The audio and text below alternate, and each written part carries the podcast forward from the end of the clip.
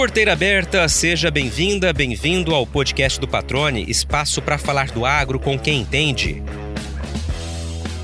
A pecuária sempre fez parte da vida do nosso convidado de hoje, que fala com orgulho da atividade que faz de Mato Grosso uma referência. Filho de um ícone na comercialização de bovinos, aprendeu com o pai que a construção de uma história e a consolidação de uma marca exigem esforço, comprometimento e resiliência. Afinal, quem vive o agro sabe enfrentar altos e baixos sem deixar de acreditar que o amanhã sempre será mais promissor.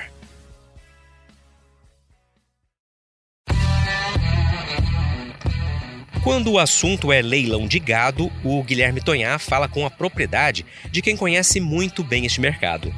Só no ano passado, a empresa da família dele, onde é diretor comercial, foi responsável pela venda de mais de 320 mil animais em leilões transmitidos pela TV e também pela internet.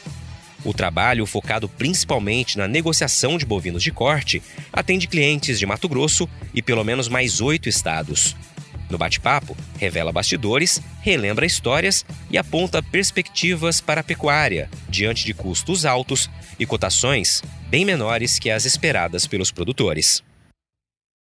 Guilherme Tonhar, cara, tínhamos combinado essa conversa já há um pouco tempo e hoje você me recebe aqui na estância Bahia Leilões em Cuiabá para a gente conversar um pouquinho, bater um papo, contar um pouco da história de vocês aqui, da família de vocês em Mato Grosso e, claro, falar das perspectivas para esse ano de 2023 no ramo da pecuária, especialmente. Primeiramente, cara, obrigado por aceitar o convite, por participar e por me receber aqui, participar do podcast do Patrone. Tudo bem contigo? Amigo Patrone, tá tudo jóia, graças a Deus. É, começamos o ano aí animado, né? A gente não pode desanimar, mesmo com todos os percalços e dificuldades que a gente vem passando. E o ciclo né, da pecuária ele vem dando uma invertida nesse, nos últimos seis meses e a gente está sentindo bastante, mas a gente tem que continuar animado, né? A nossa caminhada, a nossa jornada, ela não é só de, de alguns meses ou de um ano, né? A gente tem que pensar no, no futuro, pensar no que é, ficou de aprendizado também no passado. Nós tivemos vive, vivemos bons momentos na pecuária de 2019 até hum, início, até meados de 2022, né? Então foram bons momentos, bons preços, é, deu para o pecuarista realmente capitalizar, deu para se organizar. Então é, novos momentos, novos ciclos agora agora um ciclo um pouco é, não tão otimista que nem a gente estava, mas sem dúvida nenhuma também a gente tem que entender e compreender toda essa, essa mudança de mercado. Interessante você falar disso logo do início, né? Porque você já traz uma característica da pecuária que é diferente, por exemplo, da produção de grãos. Produção de grãos, ali seis meses, um ano você tem ali de preparativo, né, até a colheita e tudo mais. Evidentemente, qualquer percalço no meio do caminho causa um impacto muito grande. A pecuária também sente esses impactos, mas você tem que olhar a médio prazo. Afinal de contas, a gente está falando de um ciclo que envolve mais de um ano, dois, três anos aí, né? Pelo menos. É, a pecuária, na verdade, eu sempre falo uma coisa, né? O pecuarista ele tem que aprender muito com o agricultor, né? Eu digo, a gente tem pecuaristas aí exímios, grandes produtores, né? Que fazem um belíssimo trabalho no Brasil, no Mato Grosso. Mas o legal do, do agricultor que a gente tem que tirar como lição é, é a moeda deles é soja, é milho, é algodão, né? Então isso é muito bacana. E o pecuarista ainda está é, tá aprendendo a, a, trabalhar com a moeda da arroba. E se a gente analisar, é, hoje a reposição, num exemplo, hoje você matar um boi gordo no frigorífico, a reposição está bem mais interessante do que um ano atrás. É onde a gente é, abatia um, um boi no frigorífico e repunha lá 1,8, 1,9, no máximo dois bezerros aí é, na troca do boi gordo. Hoje, se você matar um boi China, por exemplo, você tem condição de colocar 2,5 bezerros no lugar, 2,6, 2,4, dependendo do peso do animal. Ou seja, você está fazendo uma relação de troca melhor. Né? apesar que a gente teve uma desvalorização da nossa moeda, mas a gente tem, tem, que pensar em trabalhar em cima de arroba, né? A gente teve alguns custos também que estão melhorando, que estão diminuindo, né? Um custo de, por exemplo, de adubação de solo, a gente sentiu já um, uma, uma, queda muito forte, né? É, nos adubos, isso ajuda a pecuária, é, os insumos em gerais vêm caindo um pouquinho, entendeu? É, temos o que está um pouco mais caro ainda que a gente está sentindo é a questão do trato, né? Milho está um pouco mais caro, ainda está no preço antigo, farelo de soja, DDG, mas também já vem recuando um pouquinho, a gente vem sentindo. Então acho que a pecuária vai começar a engrenar aí logo logo. Pegando esse gancho teu aí, Guilherme, só para quem não é da pecuária e está nos acompanhando e tentar entender um pouco o que você está querendo explicar aqui.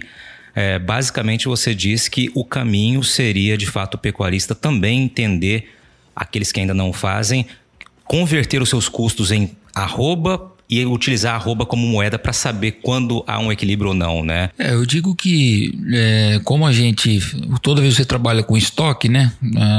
O boi ele é um estoque em carne, né? Em arrobas, né? No pasto. Então você toda vez que você aumenta o seu estoque em arrobas, você está prosperando, né? Você se dá, quando você abate o boi gordo e repõe os bezerros, você consegue aumentar o número de arrobas que você tinha lá atrás quando comprou o bezerro que você abateu. Tudo isso, seu poder de compra aumenta, né? Você consegue aumentar o seu negócio, sobra um pouco mais de capital para você poder investir, para poder arrumar uma cerca, adubar um pasto, comprar uma ração. Tudo isso você tem que fazer essa conta e sempre baseando em cima das arrobas. É uma, uma moeda que que, é, que é a nossa moeda forte da pecuária. A gente tem que falar em cima das arrobas mesmo. Perfeito, cara. Legal já começar desse jeito aqui é, o bate-papo, já trazendo um pouco de realidade, já fazendo essa provocação, né, de que de fato aí é preciso cada vez mais que aqueles pecuaristas que não enxergam dessa maneira passem a enxergar até para poder ter um balizamento real da, da, da, da, condição momentânea da atividade. Agora vamos, como tradicionalmente a gente faz aqui no, no podcast, Guilherme, comentar um pouquinho da tua história, né? Você tem um nome conhecido, um sobrenome conhecido aqui em Mato Grosso, mas evidentemente nem sempre foi assim, né? A história da família de vocês vem lá do Agreste uh, baiano. Eu queria que você falasse um pouquinho da história do Guilherme Tonhá, que, claro, precisa começar com o grande Maurição, teu pai. É isso aí, a família nossa é formada pelo Maurício Tonhá, né? Meu pai, que veio para o Mato Grosso na, no final da início da década de 80, né? Ele passou no concurso do Banco do Brasil, banco primeiro na Caixa Econômica em Barra do Garças, trabalhava, ele veio do interior da Bahia, do Agreste, é, foi trabalhar em Brasília, de Brasília trabalhava o dia inteiro, estudava à noite e o sonho dele era ser gerente do Banco do Brasil, né? Então, olha só, né? E aí, com isso, ele conseguiu passar no concurso da Caixa na, em Barra do Garças. Ficou num período curto na Caixa, em torno de seis meses, e já saiu um concurso do Banco do Brasil porque no, o Banco do Brasil tinha na cidade dele, lá em, no interior da Bahia, cidade de Santana, é, interior de, da Bahia, próximo a Barreiras, Luiz, Luiz Eduardo Magalhães hoje. E, e aí ele queria, falou: ah, vou pro Banco do Brasil porque depois eu consigo voltar para Santana como gerente, né? Ele queria voltar. Ele queria voltar. E ali, filho, filho, de produtores rurais também, filho, de antes, né? Positivo. Meu pai ele veio do, do campo, né? Desde pequeno, filho de pequenos produtores, é, passando toda a dificuldade, né? Que era o agreste baiano, né? O sertão. Realmente pegava anos de seca lá, onde dizimava praticamente todo o rebanho de pecuária, depois voltava com era muito difícil, né? Porém, sempre na, na, na batalha, lutando, meu avô sempre um, pessoa de muita fibra, né? Trabalhando de sol a sol lá e, e conseguiu é, conseguiu formar os filhos, conseguiu dar uma, uma condição de vida razoavelmente boa para que conseguisse é, todos eles estudarem, form, é, todos eles formados e, e trabalhando. Meu pai foi o único que não formou, foi formado só na Vita, saiu muito cedo de, de, de Santana, né? Foi trabalhar em Brasília com o tio, vendendo embalagens em feira, é, na feira de Guará, Ceilândia, Taguatinga, em Brasília. Então foi uma, uma, uma luta muito grande. E estudava à noite, né? Fez o segundo grau à noite e passou no concurso da Caixa, como eu havia falado, é, para Barra do Garças. Ficou seis meses na Caixa, de, de, seis meses, aí surgiu a oportunidade de ele fazer um concurso para o Banco do Brasil. Que, ele fez esse concurso em Cuiabá, veio, fez o concurso, conseguiu passar no concurso e foi direcionado para a agência em Água Boa, que estava sendo naquela ocasião ia ser aberta em Água Boa a agência. Água Boa era um distrito, lá era pequena demais ainda, tinha em torno de 1.500 habitantes. Estava iniciando a cidade e, e ele foi e de lá ele construiu a vida dele, né? Foi mostrando, foi sempre no comércio, sempre gostou, né? No Banco do Brasil, mas ele é, desde aquela época, né? Que ele, que ele saiu de Santana, quando ele foi para Brasília, trabalhava com comércio, vendendo embalagens, negociando, então sempre gostou muito desse trabalho de negociar. E no Banco do Brasil ele ficou até início dos anos 90, onde começou a conflitar um pouco. Por ele gostar muito de fazer negócio, comércio, o Banco do Brasil ele tinha algumas políticas que não, os funcionários não poderiam fazer negócios é, fora do banco. E então ele saiu do banco, né, pediu uma licença, prêmio e começou a fazer negócios em Água Boa, onde ele buscou, pensou em montar um supermercado, montar loja é, de material de construção e ele, como ele sempre gostou de gado, ele viu, tinha uma, um recinto da UDR, né? E abandonado lá, muito tempo sem fazer leilão, desde a, do, do, da década, no início da década de 80, isso já, já era início de 90, né? De 90, 91. E aí ele resolveu entender um pouco mais de leilões. Foi viajar ao Brasil, é, vendo alguns leilões, entendendo como que realizava, e voltou para Boa e fez uma inauguração em 91. Abril de 91, ficou uns seis meses viajando, conhecendo. Em abril de 91 ele fez o primeiro leilão dele. E foi em parceria com com um rapaz de Barra do Garças, que tinha uma empresa menor lá, que foi ajudando e auxiliando meu pai. Depois de algum tempo, ele foi fazendo sozinho. Até no, no primeiro leilão, foi muito interessante essa fala. O primeiro leilão foram é, vendidos 230 animais no primeiro leilão. E uma coisa muito interessante, isso é bem depois, né, 21 anos depois, no mega leilão de 2012, é, nós fizemos um leilão de quase 41 mil animais, 40.941 animais em uma tarde só, e a média do lote era 230 animais.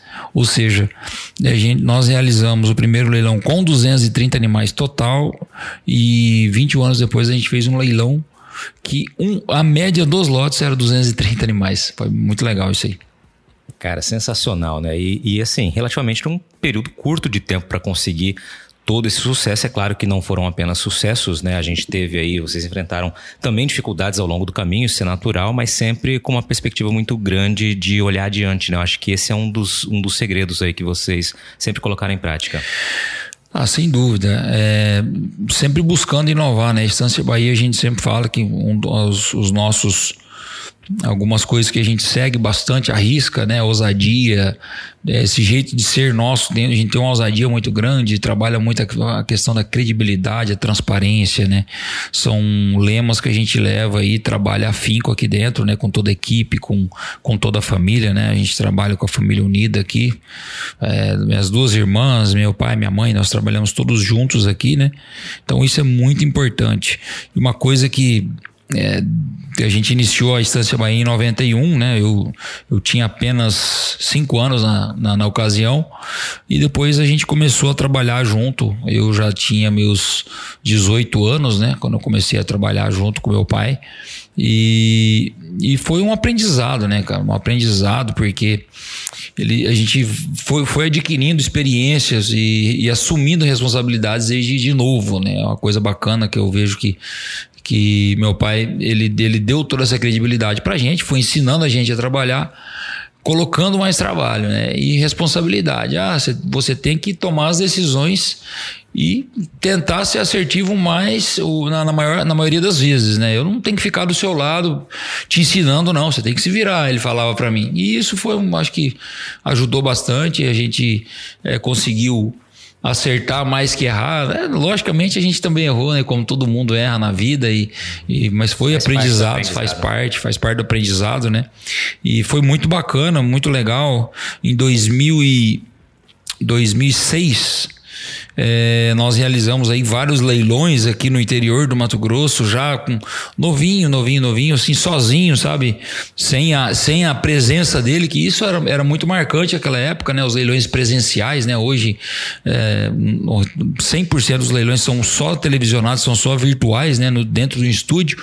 E antigamente, os leilões presenciais era você tinha que conversar com os clientes, organizar toda a estrutura do leilão, né? Arrumar buffet, arrumar recinto, conversar conversar, é, arrumar a parte documental do leilão para liberação.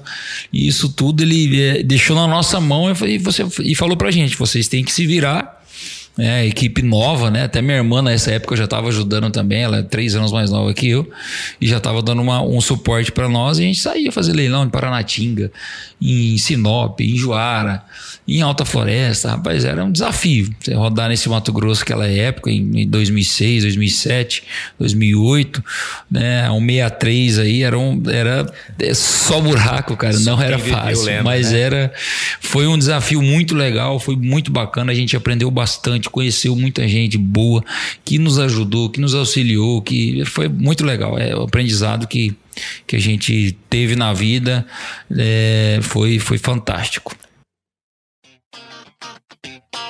Está chegando a hora da maior feira de tecnologia e negócios do maior chapadão agricultável do mundo. É a Parecis Superagro 2023, que este ano está literalmente cheia de novidades por todos os lados. A começar pelo Parque Odenir Ortolan, que está de cara nova, passando por uma reestruturação que vai tornar ainda melhor a maneira de visitar, conhecer e explorar as atrações da feira. Para ter uma ideia, são 50% a mais de novos espaços para expositores. Então você já imagina o que vai encontrar por lá, né? Grandes máquinas, vitrines tecnológicas, demonstrações, além de palestras nacionais e muitas oportunidades para realizar excelentes negócios. Já anota aí na sua agenda, hein? De 28 a 31 de março em Campo Novo do Parecis. Parecis Superagro 2023, semeando agora um futuro de inovação. Maravilha, cara. Vamos falar um pouquinho da, da, tua origem ali. Então, você, evidentemente, né, conheceu desde pequeno já a pecuária. Qual é a primeira imagem que, que você lembra, assim, de, de, de agro, de campo, de pecuária, que vem na tua cabeça? Ah, bom, eu sou nascido em 86, né? Nasci lá em Água Boa. Né? E desde quando eu nasci, meu pai já, já era produtor rural, ele já tinha comprado, adquirido áreas lá em Água Boa, tinha uma fazendinha, e, nossa, desde pequeno, me lembro andando a cavalo na fazenda, as primeiras vezes que eu andei. Né, naquela época, meu pai já, já gostava de, de engordar boi, então, assim, ia na fazenda, tinha um confinamento pequeno, né, tudo começando, né, tudo de uma maneira muito arcaica para né, aquela época era o que tinha de, uhum. vamos falar, tecnologia, né? Eu não tinha vagão misturador para tratar, era, era tudo no garfo, né? Era, mas era muito bacana, né? Eu gostava bastante, eu ia para fazenda, andava a cavalo, ajudava a vacinar o gado desde muito novo, né? E, e isso ficou na minha memória. E uma coisa que eu gosto e amo, né? E faço com o maior prazer do mundo, que é trabalhar com o agro, né? E, e, isso é uma coisa que a gente respira dia a dia, adora o que faz, ama o que faz. E o melhor ainda é que a gente trabalha com a família, né? Trabalha unido aqui. E isso é uma coisa que a gente, sem dúvida nenhuma, é, leva como com, com um legado muito grande, né? Trabalhar em família, a gente vê que não é fácil, né? A gente vê que hoje a questão da sucessão familiar a gente vê que tem muita gente que não está ficando na dentro da, do nosso do agro, né? Uhum. Os filhos vêm saindo, vêm formando em outras áreas, né? Talvez por, é, por não, não gostar, né? Igual a gente está envolvido aqui, não ter esse, esse, apreço que a gente tem pelo, pelo agro, né? A nossa família toda ligada e juntos aqui no agro, mas eu, eu, eu fico sinto muito orgulhoso de ter esse de ter continuado e dando seguimento a esse trabalho familiar que é muito bacana aqui. Agora é legal você tocar nesse ponto da sucessão, Guilherme, porque evidentemente você está, né, como você já disse desde o início, com a família ainda né, tocando, estão, estão juntos nessa nessa empreitada, mas a tua faculdade também não foi ligada ao agro, né? Embora você trabalhe com o agro, eu queria que você falasse um pouquinho a tua escolha pela, pela faculdade de direito, né? E como isso acabou se encaixando na tua rotina atual. É, eu como a faculdade eu vim fazer em Cuiabá a faculdade e e realmente eu, eu fiz direito, né? Então não tem, não foi uma, uma, faculdade ligada ao agro, né? Mas acho que tudo você tira de, de conhecimento, né? Você tira de exemplo, você acaba utilizando de uma maneira Sem indireta, dúvida. né? Pro, pro negócio, né? Direito é uma faculdade onde você aprende aí trabalhar com leis, entender um pouco mais sobre o sistema. É uma coisa que realmente eu na época da faculdade também eu viajei muito, né? Trabalhava bastante porque eram os leilões presenciais e como eu, eu, eu comentei no começo, a gente viajava muito. Todo, final de semana tinha leilão em algum lugar do estado. E a nossa equipe era muito reduzida, né? Se a gente pegar em 2006, 2007, 2008, era uma equipe era bem menor. Né? A gente tinha uma equipe lá de 8 a 10 comerciais, né? equipe de escritório de 6 a 8. Então era uma equipe bem mais reduzida e a gente tinha que realmente mesmo dedicar a, ao nosso negócio também para poder perpetuar, para poder crescer. E então eu tinha que fazer um, uma escolha, né? Eu, normalmente eu saía para os leilões na quarta, quinta-feira. Quinta-feira eu saía e voltava. O leilão normalmente era sábado ou domingo, quando dava segunda eu estava aqui. Então, assim, a minha agenda na faculdade eu tinha que conciliar bastante. Tinha, graças a Deus eu tive bons companheiros de, de escola, é, de, de faculdade, que me ajudaram, professores também, que tinham, vamos falar assim, conseguia é, fazer as, as, as provas, estudar e conseguir conciliar, fazer, conciliar e, e, e formar graças a Deus. Legal, cara. E o, direito tem tudo a ver com qualquer área, né? Realmente você disse, você exemplificou saber de leis e vocês no negócio que vocês tocam é fundamental saber exatamente, né? Toda a questão é, jurídica que é, está envolvida.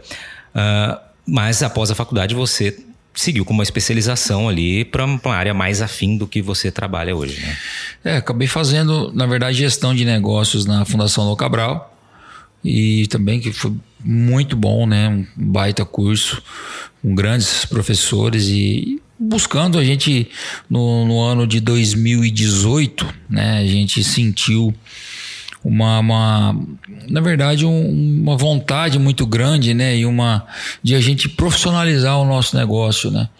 Era trazer pessoas com nível maior para a gente poder trabalhar melhor com indicadores, né, com números, trabalhar com balanço, com DRE, e aí a gente conseguiu trazer o, o Silas, que hoje é o nosso diretor administrativo, e ele faz toda essa parte de controle, né? Trabalha na controladoria, parte administrativa, e hoje a gente tem um.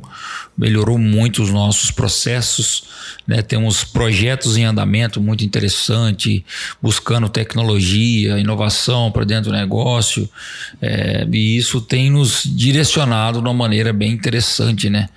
É, envolvendo mais pessoas, a equipe nossa cresceu muito, né? Deu uma. Nossa equipe comercial hoje, se a gente analisar que a gente era em 10, 12, né? É, hoje nós somos mais de, de 50 comerciais, né? Espalhados no, no, Brasil inteiro. Atendemos aí todo o Centro-Oeste, estados do Norte também a gente atende, no Sudeste, né? Então, assim, isso é. No Nordeste atendemos, fazemos leilões na Bahia. Então, assim, é muito bacana temos aí uma, uma, uma, uma colocação no mercado né, de leilões aí é, a nível nacional, onde a gente tem uma capilaridade muito grande e tem um reconhecimento mesmo é, por clientes do Mato Grosso e de fora daqui também, né, com, conhecem o nosso trabalho, confiam no nosso trabalho e a gente fica muito satisfeito com isso. Legal, cara. Agora vamos a gente já ficou claro para quem está nos ouvindo, né, qual é o papel, o trabalho da Estância Bahia, mas eu queria ouvir da sua voz, né, o que faz a Estância Bahia Leilões, né? E eu queria que você trouxesse os números atuais, né? A gente viu dentro da tua fala que realmente foi um progresso grande se comparado àquele primeiro leilão da década de 90, 91, né? E Isso. um crescimento muito grande. Eu queria que você explicasse qual é o contexto hoje. É, hoje a estância, inclusive nessa semana nós tivemos o nosso workshop, né? E a Estância Bahia hoje é uma empresa onde a gente atua basicamente assim o forte do nosso trabalho todo a maioria do nosso das nossas captações e vendas né onde a gente tem uma um share de mercado maior é no Mato Grosso né o nosso estado onde nasceu a empresa onde a gente cresceu onde a gente consolidou mesmo o nosso trabalho, né? E nós hoje atuamos na, na, em Rondônia, Mato Grosso, Mato Grosso do Sul, Goiás, Pará, Tocantins, Minas Gerais, São Paulo, é, atendemos também a Bahia. Então, assim, estamos aí no, nos principais praças de leilões e de pecuária, na verdade, do Brasil, sabe? Então, com isso a gente foi desenvolvendo e montando é, pontos né, é, nas principais praças. Né? Hoje tem escritório nesses lugares onde eu comentei e, e, atendemos também com, com os leilões virtuais. Né? Hoje são mais de mil horas de televisão né? E se a gente analisar com o leilão também só pela internet, né? Que ele é televisionado e tem o só pela internet. Pela internet nós fazemos aí em torno de 70 leilões por ano, é, gerando aí mais umas, pelo menos aí mais 500 horas de, de aplicativo, né? Então isso é muito bacana. Criamos o nosso aplicativo, conseguimos aí atingir até audiências em vários lugares do Brasil, fora do Brasil, cliente viajando para o exterior comprando com a gente, então muito bacana. E com isso, a gente conseguiu chegar numa marca de mais de, 3, é, de 320 mil animais ano passado de vendas, né? E na, na, sua maioria gado de corte, né? Temos aí uma, uma, oferta aí de em torno de 15 mil animais de genética, né? Que são vendidos. Que desses 15 mil animais aí eles mais ou menos chegam um, um faturamento de 20%, né? Que são animais de valor agregado, né? uhum. né? Então é, é bem interessante também. A gente foca muito em leilões de produção, que a gente sempre fala pensando sempre na pecuária real, sabe, patrone? Né? Nós não, não, não gostamos de vender vaca de milhão, cavalo de milhão, né? A gente costuma falar, não é que não é o nosso perfil. Nosso perfil é vender o bezerro, é vender um reprodutor PO para um cliente, né? Focado na pecuária de produção de gado de corte, gado também de genética, mais focado na pecuária de produção de quem uma coisa palpável, uma coisa que, que a gente né, no, no, meio que a gente vive e de onde a gente veio, né? Legal, cara. E aí assim deu para ver que os números são, né? Gigantescos. Esse ano a perspectiva de vocês é fazer cerca de 300, mais de 300 leilões durante o ano, é isso? Isso. Esse ano é fazer em torno de 300 leilões, né? Cada 1.2 dias aí um leilão. Tem nos finais de semana onde eles realmente é, são realizados na, na sua maior, na, com maior força, né? Tem finais de semana que a gente realiza lá cinco, seis leilões, né? Meio de semana nós hoje temos a modalidade do aplicativo durante o dia. Começamos aí em torno das quatro, cinco da tarde, em alguns dias de semana, né? Mas na sua maioria, como eu já falei, a gente nós realizamos nos finais de semana. Tem dias que nós temos aí dois leilões concomitantes, né? De manhã, por exemplo, domingo cedo, é, nós realizamos praticamente todo domingo tem um leilão pela televisão e um leilão pelo aplicativo, pela internet, né? O leilão da televisão, ele é transmitido pela internet também e tem um leilão que é somente pela internet, né? Então, todos os leilões que são da TV, eles também são replicados na internet e tem um leilão que só é pela internet. Então, hoje a gente tem essa estrutura de estúdios aqui, né, que a gente pode, pode realizar mais de um leilão né, no mesmo tempo, né? E montamos aqui essa estrutura, temos uma unidade móvel, né, para poder fazer essas transmissões do, dos leilões é, televisivos, televisionados, né? Então tudo isso foi construindo com o tempo, né? Uma estrutura de estúdio boa para a gente poder atender bem os clientes que venham aqui também para realizar os seus eventos com a gente, né? Então isso dá total comodidade é, para esses clientes e, e essa, sempre nos finais de semana que a gente fica com uma, um volume de pessoas, em torno de 30, 35 pessoas envolvidas no leilão. Né? Então é um, um a gente precisa ter uma estrutura boa para atender esse pessoal. Hoje, 100% dos leilões que vocês realizam já não são mais presenciais? É, quando a gente teve a pandemia em 2020, né, em março, né, é, a gente estava saindo né, de uma crise uma dificuldade onde o, boi ali 2015 ele chegou a ter bons preços, né? Depois ele acabou recuando. 2016, 17, 18 nós tivemos vários momentos difíceis da pecuária, com é, tivemos a carne fraca, tivemos a delação do JBS, tivemos questão do impeachment da Dilma, tudo né, nesses anos onde nós tivemos uma dificuldade muito grande. A pecuária sofreu muito com isso. E o preço do boi ele chegou na na casa dos 160, 155, 160, 165 lá em 2015. E o boi voltou para 125 a 130 reais dentro de 16, 17 e foi começar a melhorar em 2019. Né? Então passamos momentos difíceis da pecuária, aonde o que, que a gente tinha que fazer? Enxugar os custos para poder sobreviver. Né? O mercado veio decrescendo, veio decrescendo, todo mundo foi desanimando da pecuária, né? Aquele, a movimentação da pecuária, as vendas né? foram diminuindo e, e a gente foi, foi buscando alternativas para poder ter uma, e mitigar os custos, diminuir custo, né? É, parar com, com várias atividades que a gente viu que não estava dando resultado. E uma delas, a gente diminuiu leilões presenciais.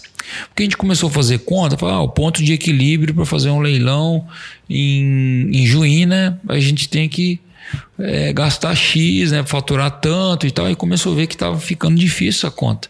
O que, que a gente fez? A gente já tinha uma estrutura de, de unidade, tinha uma equipe bacana, nós falamos, vamos, vamos, vamos trazer esses leilões só para virtual, dentro do estúdio. A gente já tinha o know-how de filmar os animais e tal, tinha uma equipe bacana. Então a gente começou a filmar os animais. Começou a migrar dos presenciais para os leilões somente virtuais. Então, a gente pega 16, 17, quando foi 18 e 19, 19 a gente já fazia em torno de 75% dos leilões já eram 100% virtuais. Então, quando chegou em 2020, Tava março. preparado para mudança. Tá, foi muito, foi só, foi muito fácil virar chave, assim, é, até é, foi até a gente foi um passo à frente de outras empresas, né, é, do, do mesmo ramo que o nosso que não tinham se preparado, né, e a gente deu, é, deu essa sorte da gente já estar tá se organizando e pensando realmente no futuro, né? Porque hoje a gente viu que na pandemia não tem a necessidade real de você estar em todos os lugares, né? Hoje você faz reunião pelo Zoom com muita facilidade, pela internet, né?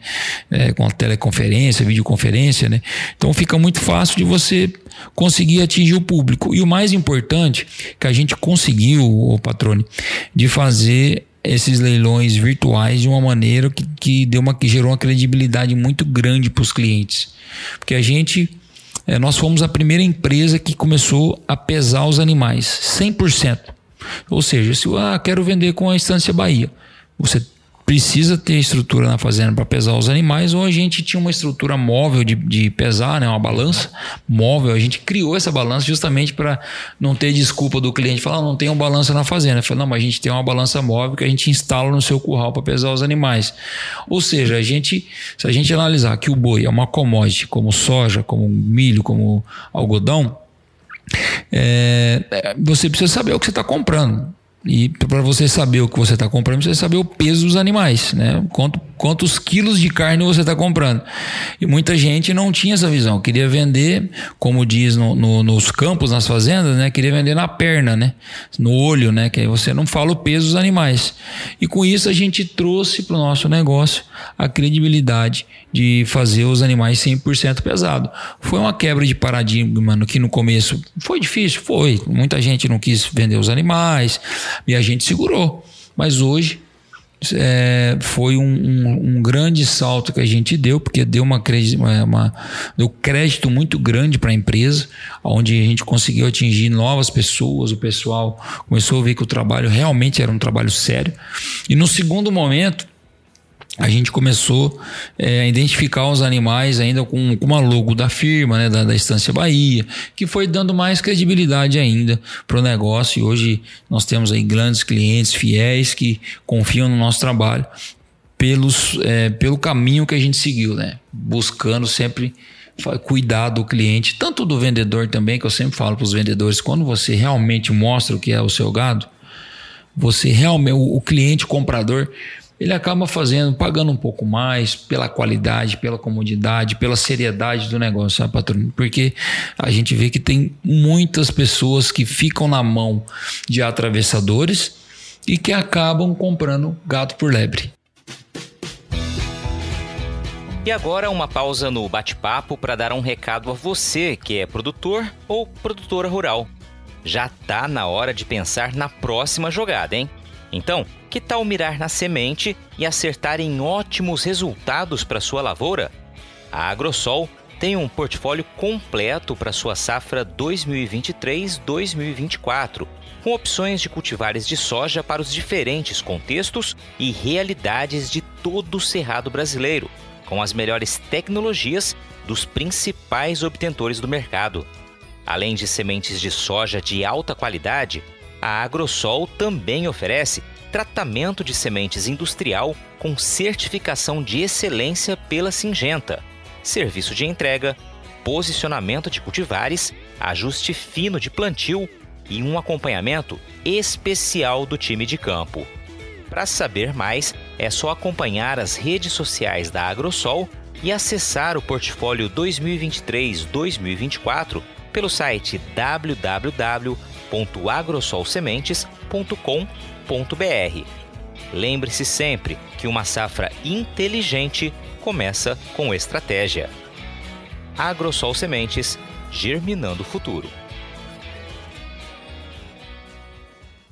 Pois é, cara, acho que você traz um ponto que é muito importante, do qual eu, eu, eu confio, acredito muito e levo como lema, né? Qual, qualquer atividade, a principal moeda é a credibilidade que você emprega no negócio, né? E é, essa credibilidade ela é construída com o tempo, com ações, né? E realmente com o, o famoso boca a boca do cliente, né? Eu acho que isso é o, é o caminho. E aí você traz é, essa ilustração da, da utilização do peso, né, de começar a pesar os animais, e eu estava imaginando aqui um pouco das imagens e queria trazer isso para quem está nos ouvindo também. Imagina um leilão ali virtual, então com um lote muito grande, como você citou um exemplo do, do leilão de 2012, se eu 2012. não me engano, que cada lote tinha 230 animais, 230, né? isso. Então você vê aquela imagem muito rápida passando, você não tem absoluta condição de saber qual é o peso do animal, a não ser que tenha realmente algo que alguém que afira, que, que ateste aquela, aquela informação informação. E aí, claro, é uma construção de credibilidade que exige esforço, exige né, uma mudança de comportamento, mas que gera resultado, conforme você mencionou, né? É, você imagina assim, você vai conseguir enxergar os animais, né? Você identificar a qualidade, é, a raça, tal, você consegue enxergar. Mas vamos falar, para você criar, ou vamos falar, calibrar o seu olho, né, para você entender, ah, esse gado pesa por volta de tanto. É a mesma coisa quem planta, eu acho, colhe qualquer coisa, né? Porque não vai saber exato quanto pesa, quanto.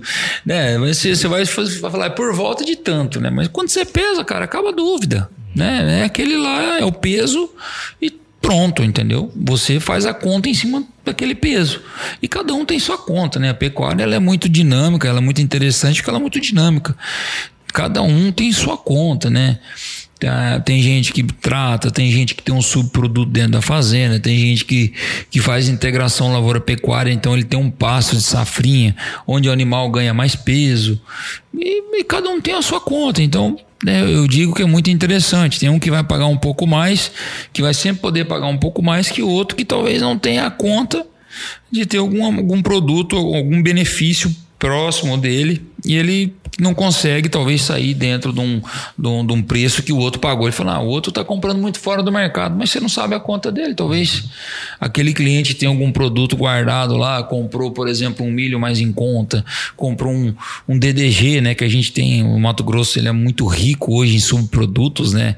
Então, hoje você pode reparar que no volume a gente é mais de 32 milhões de cabeças e nós temos aí grandes é, frigoríficos aí, na, na verdade, temos grandes confinamentos também, confinadores aqui que faz um trabalho excepcional aqui. Nós temos regiões muito fartas de subprodutos, né? Isso traz uma, uma competitividade muito interessante para Mato Grosso e cada um tem sua conta. Então é muito bacana quando você coloca o peso você tira, sana todas as dúvidas e o pecuarista é só ele fazer a conta do lucro ali, enquanto o leiloeiro não bate o martelo. É muito bom, cara. E aí, só para a gente ilustrar aqui, Guilherme, você citou toda a estrutura que vocês têm, falou dos escritórios fora. Hoje, é claro, vocês têm unidade de produção para filmagem, tem estúdio. Hoje, qual o tamanho do time de colaboradores de vocês? Hoje a gente, vamos falar diretamente, em torno de, de 140 pessoas, indireto vai, vai mais de 200, né? Que é, alguns empregos, vamos falar, terceirizados e algum que prestam serviço para nós. Mas é uma, uma equipe muito bacana, onde a gente está dividido em parte administrativa, parte comercial, tem o pessoal que faz os acertos dos leilões, né? Quando o comprador e o vendedor fazem o negócio, e quem resume esse negócio é a equipe de, de escritório. E nós temos aqui também, tem a equipe de cadastros, né? Onde a gente todo cliente nosso ele faz um cadastro conosco, ele, ele, ele goza de um, de um limite para ele comprar conosco. Eu sempre digo para os amigos, né, para quem vende conosco e para quem compra, né, nós somos uma, uma empresa que a gente é, disponibiliza o crédito para pro, os pecuaristas né, para comprarem conosco. Né? Então, realmente é um, são valores aí altos né, que a gente precisa ter esse, esse cuidado e, e, e, cuidar dos vendedores também, porque nós somos a única empresa, a, a única empresa do Brasil que garante a operação para o vendedor. Né? Ou seja, se tiver alguma, algum problema de recebimento, a Instância Bahia paga do bolso o vendedor. É a única empresa do Brasil que faz isso. Então é uma coisa bem interessante, né? A gente é, foi, fez todo esse trabalho porque a gente realmente conhece a nossa carteira de clientes, tem uma carteira muito sólida, muito, muito boa, e nós temos realmente um cadastro aqui que a gente é, é, olha com muito cuidado, né, para a gente poder é, liberar o crédito para as pessoas aí que, que nos confiam comprando aqui os seus animais conosco. Beleza, cara. Só para a gente entender aqui, Guilherme, como é que é a tua rotina? Como é que é o teu tua semana aí? Você já falou que fim de semana é onde vocês têm ali a maior ação de, de leilão virtual na televisão. Como é que é o dia a dia do Guilherme? Eu cheguei aqui há pouco e você estava no telefone atrás de ligação, atrás de ligação, botou no, no modo avião aqui para a gente conseguir bater esse papo. Pois é, na verdade, até brinco, os amigos brincam, ah, mas quando que você descansa? Eu falei, rapaz, segunda-feira? Eu falei, rapaz, segunda-feira é segunda-feira. Seis horas da manhã já começa o telefone tocar já. Verdade, assim, eu, eu digo, quando você faz o que você gosta, cara, o que você ama, você acaba divertindo também, né, né, patrônio? Eu acho que é, onde esse, esse, ambiente que a gente vive, né, cara, pecuária, o agronegócio em si, não só pecuária, a gente tem vários e vários clientes, amigos que, que são é, agricultores, né, também que, que entraram na pecuária depois, né, começaram primeiro na agricultura e aí a gente se acaba gostando desse meio, né, acaba tendo um, um nos finais de semana a gente tem o grosso dos leilões a gente trabalha aí sábado, domingo, segunda-feira não tem como não, não, não tá aqui cedo no escritório, né? Mas a gente sempre arruma um tempo de lazer, a equipe já está bem formada, né? Tira uma tarde num sábado, um, uma tarde num domingo, vai revezando, né? Tem comercial aqui, nós temos aí é, funcionários de 20 anos, né? Que já já são da família da Estância Bahia. Tenho meu pai também, que fica nos leilões, que ajuda. Então a gente vai se revezando e já sempre arruma um tempo para a família, para os amigos, né? Mas você, a tua atuação principal é que, além do telefone, é aqui no escritório, aqui na, na, em Cuiabá.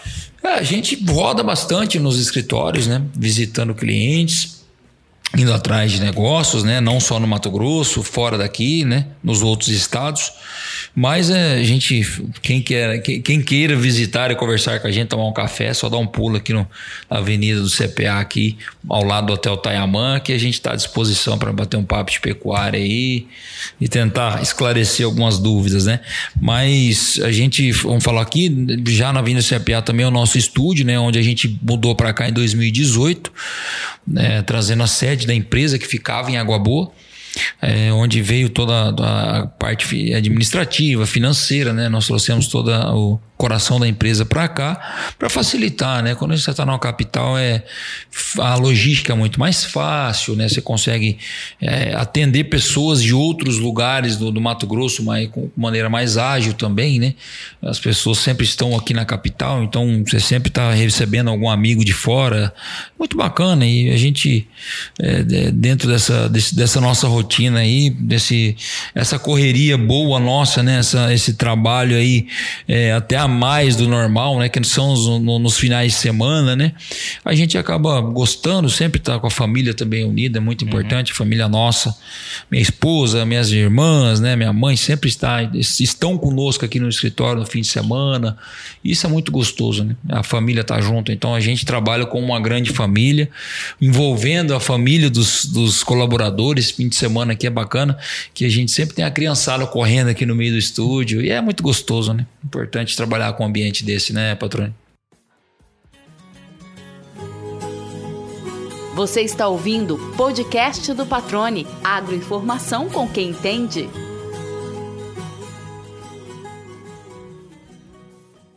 Legal, cara. É sempre importante, né? Esse clima de família junto acaba sendo de fato a extensão do lar, por isso que faz com prazer, como você mencionou. Guilherme, a gente está caminhando para a reta final aqui. Não tem como deixar de perguntar sobre as perspectivas né, para esse ano. A pecuária ainda vive um momento difícil, um momento de consumo ainda muito baixo no mercado interno, que é o nosso principal demandador. Né? A gente sabe que a exportação é apenas uma pequena fatia, né, entre em torno de menos de 30% aí da, da, da, do que a gente produz é pra, vai para fora do país. Tem um peso muito importante, mas o mercado interno é o nosso maior demandador ainda e o consumo vem em queda, né? vem registrando números muito baixos. Como essa realidade interfere no mundo dos leilões e quais as perspectivas que vocês já podem traçar para 2023? Patrone, é, realmente o mercado, ele, como a gente falou, ele é cíclico, né? É, nós tivemos aí em 2016, 17, como a gente havia comentado, momentos difíceis da pecuária, né? Onde nós tínhamos uma oferta muito forte de fêmeas, né? Que é, 2015 14 para 15 já estava o mercado vinha melhorando, vinha ganhando força, né? O bezerro subindo de preço. Aí o que, que acontece? Toda vez que o bezerro sobe de preço, o criador ele represa as matrizes para quê? Para aumentar a matriz, aproveitar que o preço do bezerro tá bom, ter mais bezerro no próximo ano, na próxima safra, né? Na próxima desmama. E é o que aconteceu em 2019 e 20, onde nós tivemos aí uma, uma alta muito forte do gado, né? 2021 também vivemos aí um preços históricos, né? A gente é, nunca ninguém imaginava vender bezerro com mais de 60%, 70% de ágio da roupa do boi, é uma coisa que é, o, sempre assim, um preço histórico do bezerro, ah, 30%, 35% de ágio, né? Era um baita ágio, né? Já de, em relação à roupa, né? Você sempre vende o bezerro com um ágio, né? Assim, uma, uma, conta que a gente sempre fez, um bezerro de 6 arrobas sempre valia 8, né? Um de 8, então assim, normalmente era duas arrobas de ágio, né? E chegamos momentos aí com 10 arrobas de ágio. Ah, desculpa, o bezerro de 6 você vendeu por 10 arrobas, né? Ou seja, 4 arrobas de ágio, né? Então é um, é um ágio muito grande. E tudo isso gera, vamos falar assim, é, é o dinheiro estava muito barato, né? Selic aí de 3, 4, 5% juro no ano aí, muito barato, não estava rendendo no, na, na, se deixar dinheiro no banco não estava rendendo. O pessoal tirou dinheiro do banco Entrou a pandemia depois em 2020, todo mundo ficou meio preocupado, achando que o mercado ia recuar bastante, e foi ao contrário, né? Onde a gente viu que é, aumentou o mercado, ficou mais agressivo, porque, vamos falar, uma doença tão grave dessa, né, uma, essa pandemia que a gente passou, eu acho que o, o que fica de legado é a segurança alimentar, né? Todos os países aí, várias, a China mesmo, né, com um bi tanto de gente, lá um bi 300, um bi 400, eles começaram a, a se preocupar com, com, com, a população, comprando mais alimento. E chegamos a momento aí de vender carne a mais de 7 mil dólares, né, a tonelada de carne para a China, né, que você pega que dá mais de 35 mil reais a tonelada de carne que dá 35 reais é, é, o quilo da carne, né? Se a gente analisar uma carne de dianteiro, que a gente fala que são as carnes menos nobres, carne de segunda, né? Uma, uma boa parte delas, a gente vendendo um preço que era um preço muito alto, né? Então era um, era um, era é um negócio, ficou um negócio muito rentável. Os frigoríficos ganharam dinheiro. E aí o que aconteceu? Todo mundo segurou a fêmea, cara. Começou a segurar a fêmea, o mercado foi encharcando de fêmea. É, a gente vê que Outra coisa que, que a, a lavoura estava tá muito rentável, então começou a tomar muito, muitas áreas de pastos. E mesmo assim as pessoas elas é, não se prepararam, não se precaveram em, em criar novas alternativas, em adubar um pasto, em cuidar. E a gente viu que começou a superlotar os pastos. Hoje a gente vive em algumas regiões do Brasil, mesmo com a chuva que está muito boa esse ano, né, nessa safra, a gente vê que tem pessoas que estão sem pastos, que está sem, sem oferta de pasto hoje. Entendeu? Que está sofrendo com isso porque segurou o gado e agora o mercado ele, ele, ele deu uma oferta, é a lei da oferta e procura. O mercado ele encharcou de fêmeas, quando encharca de fêmeas, o que acontece? Né? Cai o preço, caindo o preço da fêmea, consequentemente o boi cai o preço, o bezerro cai o preço e a gente entra no ciclo pecuário. Agora, onde a gente vai ter que, vai ver nesses próximos, nesse ano, talvez ano que vem, aí um mercado um pouco mais tímido em relação ao que a gente tinha né, um, um ano atrás, né? Perfeito, cara, perfeito. E a expectativa sempre é que a gente encontre aí caminhos e políticas públicas que possam fazer a população voltar a ter renda, para que de fato pelo menos o consumo interno aumente, para que a gente possa estimular de fato o ciclo novamente, né? É, e que você até, só, só, complementando a questão da, da exportação, nossa exportação é de 20% a 30%, é histórico, foi próximo a 30%, mas a gente nunca ultrapassou de 30%, e, e mais de 50% da nossa exportação ano passado foi para a China, então é um, é um assim, é, é, muito delicado, né, você ter, você tá na mão de um só fornecedor, né, então é um risco muito grande, né, a gente corre, e a China a gente sabe que, ele, que eles é, têm alguns problemas lá, assim, vamos falar, eles não têm os mesmos princípios que, que os nossos, né, nas negociações, né? Então é um risco é muito alto, é muito grande. A gente, nós precisamos aí ter políticas públicas, né, do nosso do nosso Ministério da Agricultura que nos ajude a abrir novos mercados, né? Que nem a gente está vendo, o México está vindo atrás, os Estados Unidos esse ano vai produzir é, em torno de menos de 800 mil toneladas de carne e isso eles vão ter que buscar no mercado e eu acho que o único país que tem para atender eles no mundo é o Brasil. Eles já começaram a exportar é, com a gente. Eles são o terceiro país que mais exporta carne do Brasil, né? Então é o nosso terceiro colocado. Então precisamos aí criar novas políticas, abrir novos mercados. Indonésia que vai que, que abriu esse ano também. Então assim é, trabalhar para que a gente consiga aumentar. Mas mesmo assim uma coisa que você falou e é muito importante é é, a gente precisa fazer com que o brasileiro consuma mais carne. Porque em torno de 75% dessa carne é aqui. A gente vai ter que vender ela aqui. Se a população não tiver condição de comprar carne, realmente vai ser, o mercado vai ser mais duro. A gente vai ter que trabalhar com a lei, com a lei da oferta e procura, diminuir rebanho para poder aumentar preço, né? Exatamente, cara. Ficou muito bem explicado para quem não conhece muito do assunto também entender como a pecuária de leilões, a pecuária de produção, a elite também acaba sentindo os efeitos, né, como um todo. Acho que fica muito legal nessa tua, nessa tua fala, essa visão mais ampla. Guilherme, estamos no fim aqui. Tem um pedaço aqui de uma parte aqui do podcast nessa reta final em que eu sempre provoco o entrevistado, o convidado aqui, nesse caso eu, como convidado, para que você participe do programa. Tá bem legal essa história aqui, mas vamos lá. É um espaço em que eu te pergunto se você. Para que você, eu peço para que você cite, na verdade, aquela pergunta que você um dia gostaria de ter respondido que não lhe foi feita, não só aqui nessa entrevista, mas uma pergunta que você fala, pô, nunca me perguntaram isso, seria legal aproveitar para falar sobre isso agora.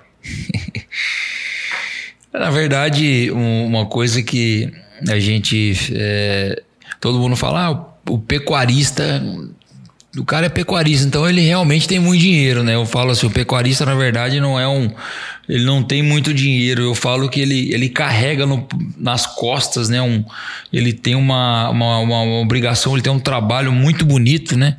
Que eu vejo que a gente sofre bastante, né? Não é fácil, né? A gente tem sofre pressões de, de vários lados, né? O mercado em si, nós temos uma é, uma dificuldade muito grande, né? De se comunicar com é, as cidades também, né? A gente vê que hoje uma, uma coisa que a gente conversa muito aqui na, dentro da Estância Bahia é como o pecuarista, o agricultor é visto, né? Nos grandes centros, né? Como desmatador, como é, que põe fogo nas florestas, né?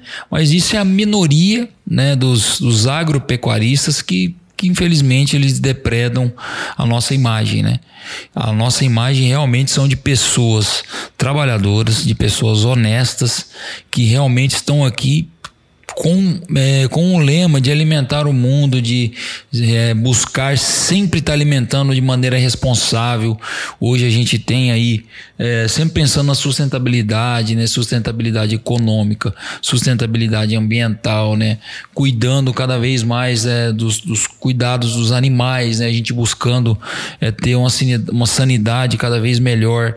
Então, assim, eu, eu acho que isso eu queria deixar essa fala para os amigos, né, que não talvez não são do agro, né, que são mais da cidade, para entender um pouco mais, né, dessa dor do agropecuarista, né, que a gente está aqui realmente pensando em alimentar o mundo, em trazer a paz mundial, que eu sempre digo que é, se a gente tiver uma segurança alimentar, um, é muito difícil haver guerra, né?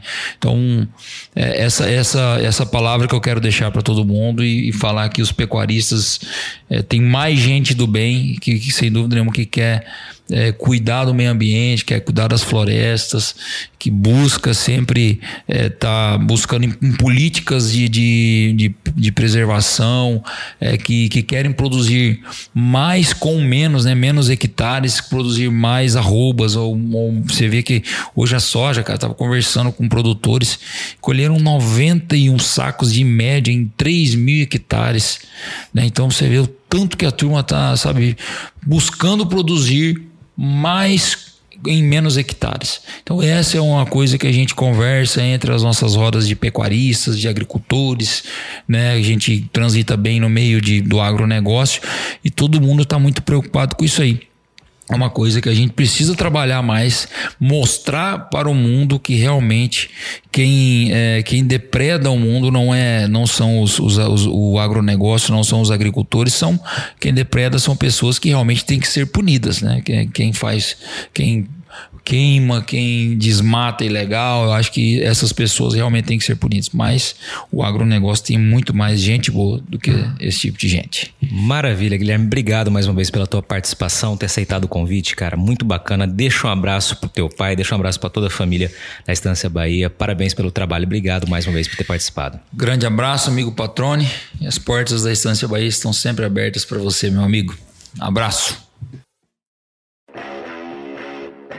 E aí, gostou do bate-papo? Então dá aquela força e compartilhe essa entrevista com os seus contatos. E olha, aproveita para mandar aquele feedback dizendo o que você está achando do podcast do Patrone. Pode criticar, elogiar, sugerir temas e pessoas para dividir boas histórias aqui nos próximos episódios. É só enviar uma mensagem lá no Instagram para @luispatrone que a gente troca uma ideia, viu? Então, gente, sucesso da porteira para dentro, força e fé da porteira para fora e vamos que vamos. Você ouviu o podcast do Patrone, agroinformação com quem entende.